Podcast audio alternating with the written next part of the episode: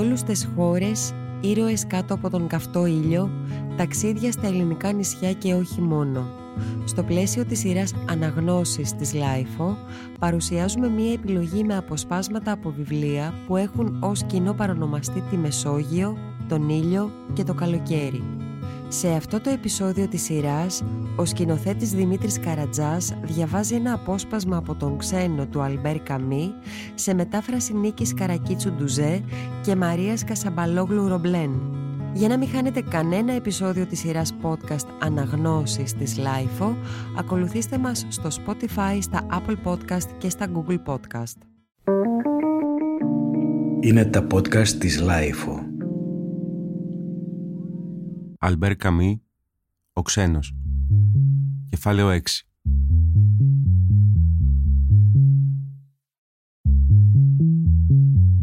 Την Κυριακή δυσκολεύτηκα να ξυπνήσω και χρειάστηκε να με φωνάξει και να με ταρακουνήσει η Μαρή. Δεν φάγαμε, γιατί θέλαμε να πάμε για κολύμπι νωρίς. Αισθανόμουν εντελώς κενός και είχα λίγο πονοκέφαλο. Το τσιγάρο μου είχε πικρή γεύση. Η Μαρή με πείραξε. Είπε πως ήμουν σαν να πήγαινα σε κηδεία Φορούσε άσπρο φόρεμα και είχε τα μαλλιά της λιτά. Της είπα ότι ήταν όμορφη. Γέλασε ευχαριστημένη. Κατεβαίνοντας, χτυπήσαμε την πόρτα του Ρεμόν. Μας απάντησε ότι ερχόταν. Στο δρόμο, θες γιατί ήμουν κουρασμένος, θες γιατί δεν είχαμε ανοίξει τα πατζούρια, η ηλιόλουστη κιόλας μέρα με χτύπησε, σαν χαστούκι. Ακούσαμε το Ρεμόν να κλείνει την πόρτα του. Φορούσε μπλε παντελόνι και άσπρο κοντομάνικο που κάμισο. Είχε βάλει όμως και ένα ψαθάκι, πράγμα που έκανε τη Μαρίνα ξεσπάσει σε γέλια, και τα μπράτσα του ήταν κάτασπρα, με μαύρες τρίχες. Αυτό μαειδίασε λίγο.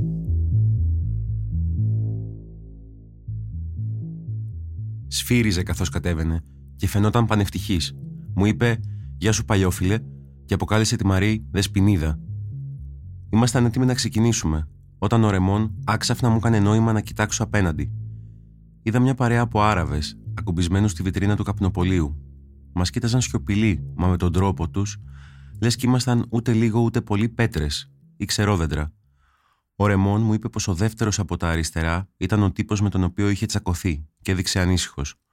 Πρόσθεσε ότι παρόλα αυτά επρόκειτο τώρα για τελειωμένη ιστορία. Η Μαρή δεν πολύ καταλάβαινε και μας ρώτησε τι συνέβαινε. Της είπα ότι ήταν κάτι Άραβες που τα είχαν με το φίλο μας. Θέλησε να φύγουμε αμέσως. Ο Ρεμόν ξαναβρήκε τη σιγουριά του και γέλασε λέγοντας ότι έπρεπε να βιαστούμε. Προχωρήσαμε προς τη στάση του λεωφορείου λίγο πιο πέρα και ο Ρεμόν με πληροφόρησε πως οι Άραβες δεν μας ακολουθήσαν. Γύρισα να δω.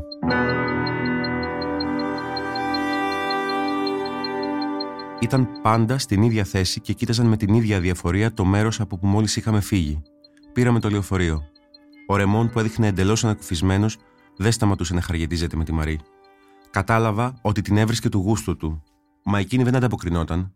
Πού και πού τον κοίταζε χαμογελώντας. Κατεβήκαμε στα περίχωρα του Αλγερίου. Η παραλία ήταν κοντά στη στάση του λεωφορείου. Χρειάστηκε ωστόσο να διασχίσουμε ένα υψωματάκι που δεσπόζει πάνω από τη θάλασσα και που μετά κατηφορίζει απότομα προς την ακρογιαλιά. Ήταν γεμάτο κυτρινοπές πέτρες και κάτασπρου ασφοδέλους που φάνταζαν στο έντονο κιόλας γαλάζιο φόντο του ουρανού. Η Μαρή διασκέδαζε σκορπίζοντας τα πέταλά τους, έτσι όπως τα χτυπούσε δυνατά με τη μουσαμαδένια τσάντα της. Περπατήσαμε ανάμεσα από μικρές βίλες στη σειρά με πράσινους και λευκούς φράχτες, άλλες με τις βεράντες τους πνιγμένες κάτω από τα αρμυρίκια και άλλες γυμνές, ανάμεσα στις πέτρες. Πριν φτάσουμε στην άκρη του υψώματος, φαινόταν κιόλας η θάλασσα. Ήρεμη σαλάδι. Και πιο πέρα ένα νησταλέο και επιβλητικό ακροτήρι μέσα στο διάφανο νερό. Ο φίλος του Ρεμόν έμενε σε ένα μικρό ξύλινο σπίτι στην άκρη της παραλίας. Ακουμπούσε στα βράχια και οι πιλωτές που το στήριζαν από μπροστά βουτούσαν στο νερό. Το φίλο του τον έλεγαν Μασόν. Ήταν ψηλός, με φαρδιά μέση και πλατή ώμους, και η γυναίκα του, μια κοντούλα στρομπουλή και καλοσυνάτη, μιλούσε με παριζιάνικη προφορά. Αυτός μας είπε αμέσως να βολευτούμε και σαν στο σπίτι μας και ότι είχαν μαριδούλα που την ψάρεψε πρωί-πρωί. Του είπα πόσο όμορφο έβρισκα το σπίτι του. Με πληροφόρησε ότι περνούσε εδώ τα Σαββατοκύριακα και όλες τις αργίες. Με τη γυναίκα μου τα πάμε μια χαρά, πρόσθεσε. Την ίδια στιγμή, η γυναίκα του και η Μαρή γελούσαν. Για πρώτη φορά ίσως σκέφτηκα πραγματικά να παντρευτώ. Ο Μασόν μιλούσε αργά και πρόσεξα ότι είχε τη συνήθεια να συμπληρώνει όλα όσα έλεγε με ένα και θα έλεγα μάλιστα, ακόμα και όταν αυτό δεν πρόσθεται τίποτα το ουσιώδες στη φράση του. Γιατί η Μαρή μου είπε είναι καταπληκτική και θα έλεγα μάλιστα γοητευτική. Στη συνέχεια δεν έδωσα πια σημασία σε αυτό το λεκτικό τικ, επειδή γευόμουν τον ήλιο, που μου έκανε καλό. Η άμμος κάτω από τα πόδια μου άρχισε να ζεσταίνεται. Συγκράτησα ακόμα λίγο τη λαχτάρα μου να πέσω στο νερό, αλλά τελικά πρότεινα στο μασόν. Πάμε. Έκανα βουτιά. Εκείνος μπήκε στη θάλασσα αργά-αργά και βούτυξε μόνο όταν έπαψε να πατώνει. Κολυμπούσε πρόστιο, αλλά αρκετά άτσαλα, και έτσι τον άφησα για να πάω κοντά στη Μαρή. Το νερό ήταν κρύο και αισθανόμουν χαρούμενος που κολυμπούσα. Με τη Μαρή ξανοιχτήκαμε και νιώσαμε να εναρμονίζονται οι κινήσεις και η απόλαυσή μας. Στα νυχτά γυρίσαμε ανάσκελα και πάνω στο πρόσωπό μου, στραμμένο προς τον ουρανό, ο ήλιος στέγνωνε τις τελευταίες σταγόνες νερού που κυλούσαν στο στόμα μου.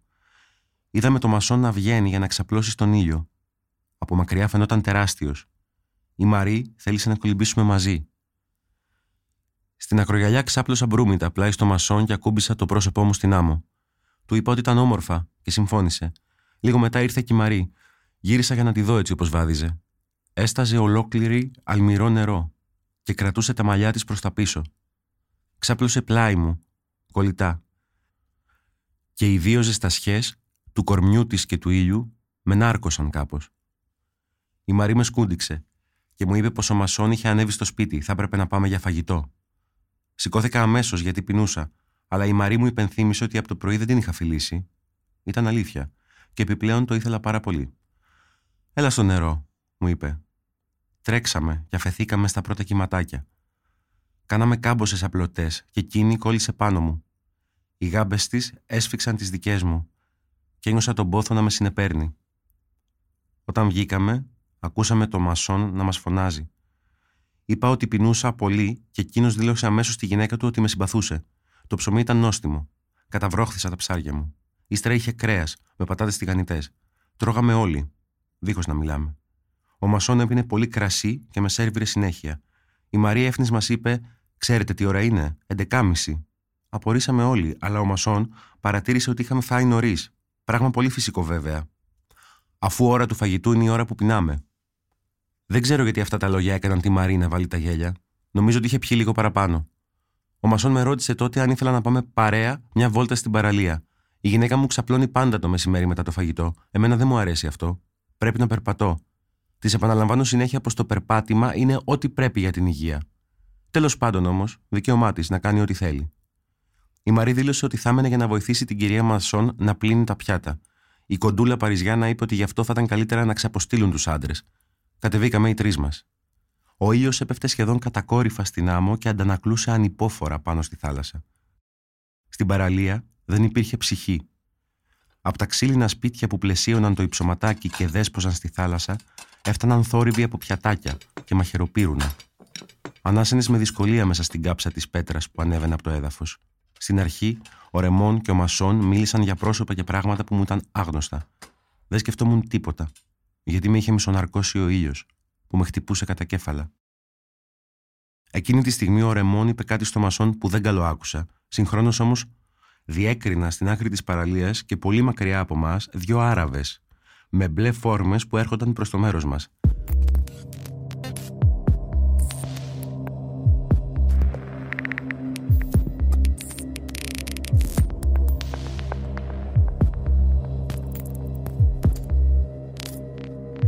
Κοίταξα το ρεμόν και εκείνος μου είπε: Αυτός είναι. Συνεχίσαμε να περπατάμε. Ο Μασόν ρώτησε πώς μπόρεσαν να μας ακολουθήσουν ήσαμε εκεί. Σκέφτηκα ότι θα μας είχαν δει να παίρνουμε το λεωφορείο με τσάντες του μπάνιου, ωστόσο δεν είπα τίποτα. Οι Άραβες προχωρούσαν αργά και μας είχαν κιόλας πλησιάσει αρκετά.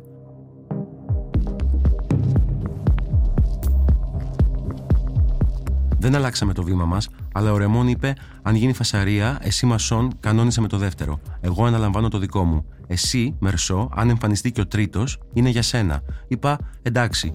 Και ο Μασόν έβαλε τα χέρια στις τσέπες. Η πυρωμένη άμμος μου φαινόταν τώρα κόκκινη. Βαδίζαμε προς το μέρος των Αράβων με τον ίδιο πάντα ρυθμό. Η απόσταση μεταξύ μας όλο και λιγόστευε. Όταν φτάσαμε πολύ κοντά, οι Άραβες σταμάτησαν. Ο Μασόν και εγώ κόψαμε ταχύτητα. Ο Ρεμόν τράβηξε κατευθείαν προς τον άνθρωπό του. Δεν άκουσα καλά τι του είπε, ο άλλος όμως έκανε να του δώσει μια κουτουλιά.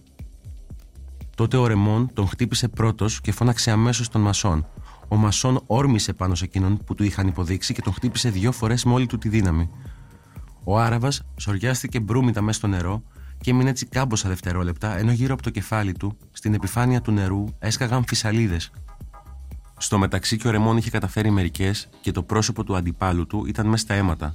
Στράφηκε προς το μέρος μου και είπε: Τώρα θα δεις τι έχεις να πάθεις. Του φώναξα: Πρόσεχε, κρατάει μαχαίρι. Πριν καλά-καλά τελειώσω τη φράση μου, ο Ρεμόν βρέθηκε με τον μπράτσο μαχαιρωμένο και το στόμα σχισμένο. Ο Μασόν έκανε ένα πίδημα προς τα μπρος. Όμως ο δεύτερος Άραβας σηκώθηκε και στάθηκε πίσω από εκείνον που ήταν οπλισμένος. Δεν τολμήσαμε να σαλέψουμε. Εκείνοι οπισθοχώρησαν αργά-αργά, δίχως να πάψουν να μας κοιτάζουν και να μας καρτάνε καθυλωμένους με το μαχαίρι. Όταν διαπίστωσαν ότι είχαν ξεμακρύνει αρκετά, το βάλαν μάνι-μάνι στα πόδια. Ενώ εμείς μείναμε καρφωμένοι κάτω από τον ήλιο και ο Ρεμόν έσφυγε τον μπράτσο του που αιμορραγούσε. Ο Μασόν είπε αμέσως πως υπήρχε ένας γιατρός που ήταν εκεί τις Κυριακές. Ο Ρεμόν θέλησε να πάει να τον δει το ταχύτερο. Έφυγε μαζί με τον Μασόν και εγώ έμεινα για να εξηγήσω στις γυναίκες τα καθέκαστα. Η κυρία Μασόν έκλαιγε και η Μαρία ήταν κατάχλωμη. Όλες αυτές οι εξηγήσεις με ενοχλούσαν. Τελικά σταμάτησα να μιλώ και κάπνισα αγναντεύοντας τη θάλασσα. Κατά τη μια μισή, οι δύο άντρες επέστρεψαν. Ο Ρεμόν είχε επίδεσμο στον μπράτσο και τσιρό το άκρη-άκρη στο στόμα του. Ο γιατρός του είχε πει πως δεν ήταν τίποτα το σοβαρό, μα ο Ρεμόν ήταν πολύ σκυθροπός. Ο Μασόν προσπαθούσε να τον κάνει να γελάσει, εκείνος όμως δεν έβγαζε τσιμουδιά. Όταν είπε ότι θα κατέβαινε στην παραλία, τον ρώτησα πού θα πήγαινε. Μου απάντησε πως ήθελε να ξεσκάσει. Ο Μασόν και εγώ είπαμε ότι θα τον συνοδεύαμε. Τότε ο Ρεμόν θύμωσε και μας έβρισε. Ο Μασόν είπε ότι δεν έπρεπε να του πηγαίνουμε κόντρα. Παρ' όλα αυτά, εγώ τον ακολούθησα. Περπατήσαμε ώρα στην ακροθαλασσιά. Ο ήλιος τώρα μας καταπλάκωνε. Κομματιαζόταν πάνω στην άμμο και πάνω στη θάλασσα. Είχα την εντύπωση πως ο Ρεμόν ήξερε που πήγαινε, μα έκανα σίγουρα λάθος. Στο τέρμα της παραλίας φτάσαμε επιτέλους σε μια μικρή πηγή που κυλούσε μες στην άμμο πίσω από ένα μεγάλο βράχο. Εκεί βρήκαμε τους δυο Άραβες. Ήταν ξαπλωμένοι με τις λιγδιασμένες μπλε φόρμες τους. Έδειχναν εντελώς ήρεμοι και σχεδόν ευχαριστημένοι. Ο ερχομός μας δεν άλλαξε τίποτα. Εκείνος που είχε χτυπήσει τον Ρεμόν τον κοίταζε αμήλυτο. Ο άλλος φύσαγε σε ένα μικρό καλάμι και επαναλάμβανε ακατάπαυστα, κοιτάζοντάς μας με την άκρη του ματιού του τις τρεις νότες που έβγαζε το όργανο. Όλη αυτή την ώρα μόνο ο ήλιος και η σιωπή, το σιγανό κελάρισμα της πηγής και οι τρεις νότες.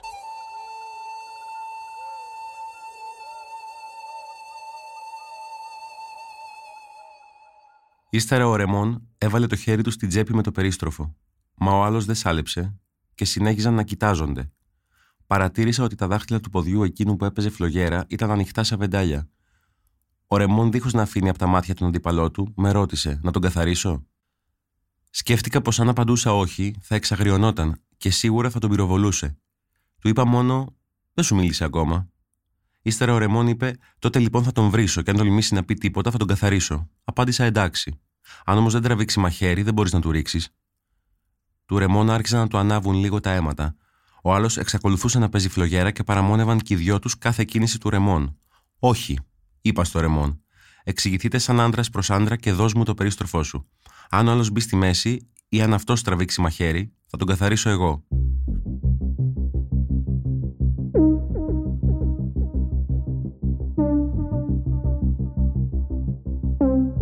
Όταν ο Ρεμόν μου έδωσε το περίστροφό του, ο ήλιος άστραψε πάνω στο μέταλλο. Παραμέναμε όμως πάντα ασάλευτοι. Θα ρίσκε δεν υπήρχε καμιά διέξοδος για μας. Κοιταζόμασταν δίχως να χαμηλώσουμε τα μάτια μας, και όλα σταματούσαν εδώ, ανάμεσα στη θάλασσα, την άμμο και τον ήλιο, μες στη διπλή σιγαλιά της φλογέρας και του νερού. Σκέφτηκα εκείνη τη στιγμή πως θα μπορούσες να ρίξεις ή να μην ρίξεις. Μα ξαφνικά οι Άραβες τραβήχτηκαν πίσω πατώντας και μαζεύτηκαν πίσω από το βράχο. Τότε ο Ρεμόν και εγώ πήραμε το δρόμο του γυρισμού. Έμοιαζε να αισθάνεται καλύτερα και έκανε λόγο για την επιστροφή μας με το λεωφορείο. Τον συνόδεψα μέχρι το σπίτι και καθώς ανέβαινα την ξύλινη σκάλα, εγώ στάθηκα στο πρώτο σκαλί με το κεφάλι να κουδουνίζει από τον ήλιο, αποθαρρυμένος από την προσπάθεια που χρειαζόταν να καταβάλω για να ανέβω το ένα πάτωμα και να βρεθώ πάλι με τις γυναίκες. Έκανε όμως τόση ζέστη που μου ήταν εξίσου οδυνηρό και το να στέκομαι ακίνητος κάτω από την εκτιφλωτική βροχή ακτίνων που έπεφταν από τον ουρανό.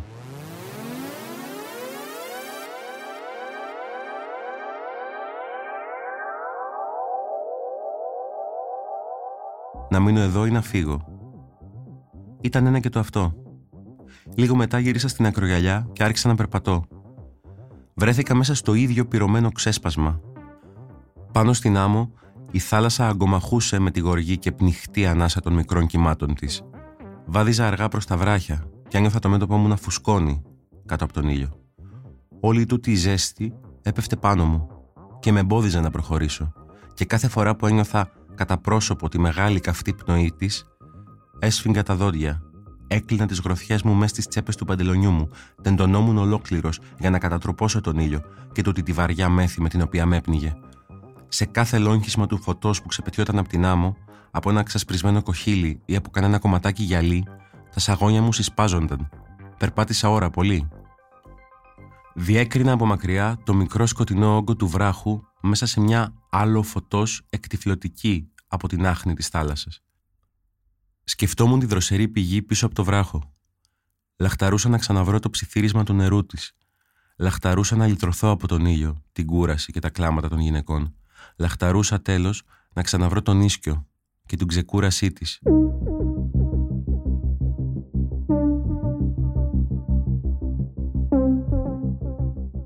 Μα όταν ζήγωσα, είδα ότι ο άνθρωπος του Ρεμόν είχε ξαναγυρίσει. Ήταν μόνος.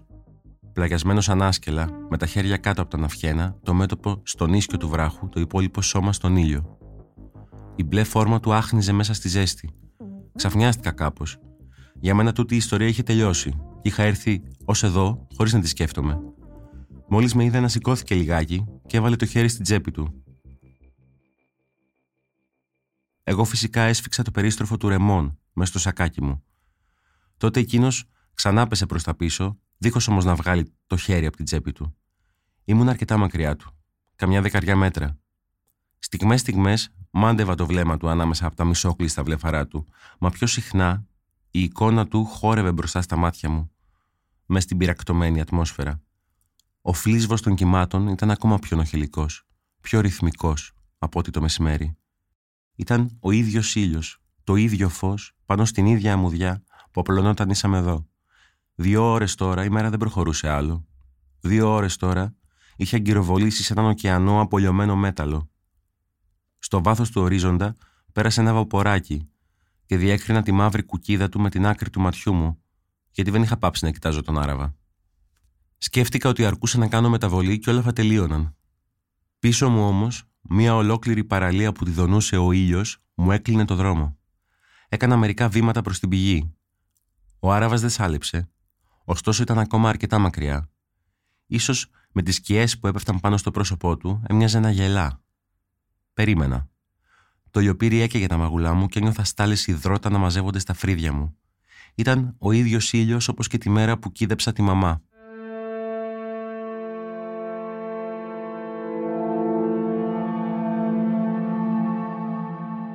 Και όπως τότε μου πονούσε τρομερά το μέτωπο.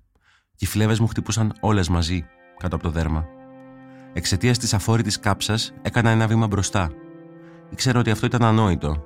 Δεν θα γλίτωνα από τον ήλιο κάνοντα ένα βήμα, Έκανα όμως ένα βήμα. Ένα μοναδικό βήμα προς τα μπρος. Και αυτή τη φορά, δίχως να σηκωθεί, ο Άραβας τράβηξε το μαχαίρι και μου το έδειξε μέσα στον ήλιο.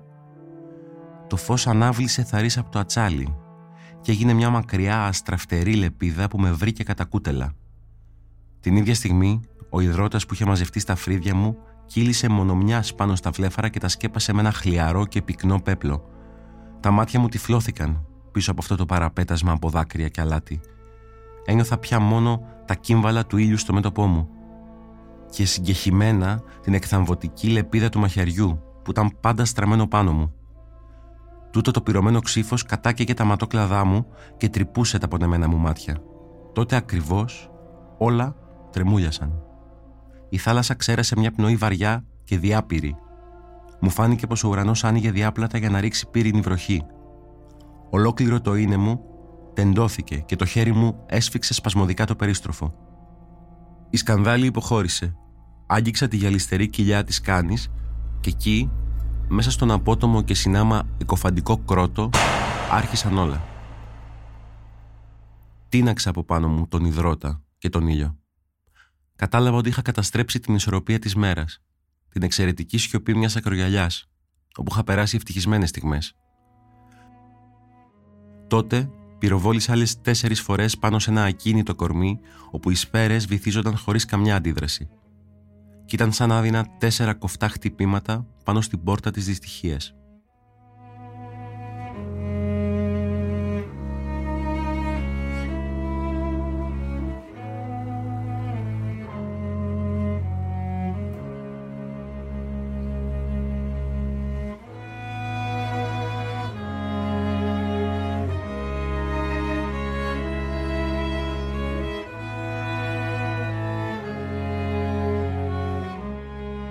Ήταν ένα επεισόδιο της σειράς «Αναγνώσεις της LiFO».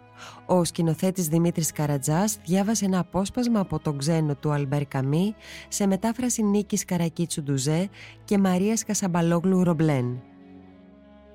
Για να μην χάνετε κανένα επεισόδιο της σειράς podcast «Αναγνώσεις της LiFO», ακολουθήστε μας στο Spotify, στα Apple Podcast και στα Google Podcast. Είναι τα podcast της Λάιφο.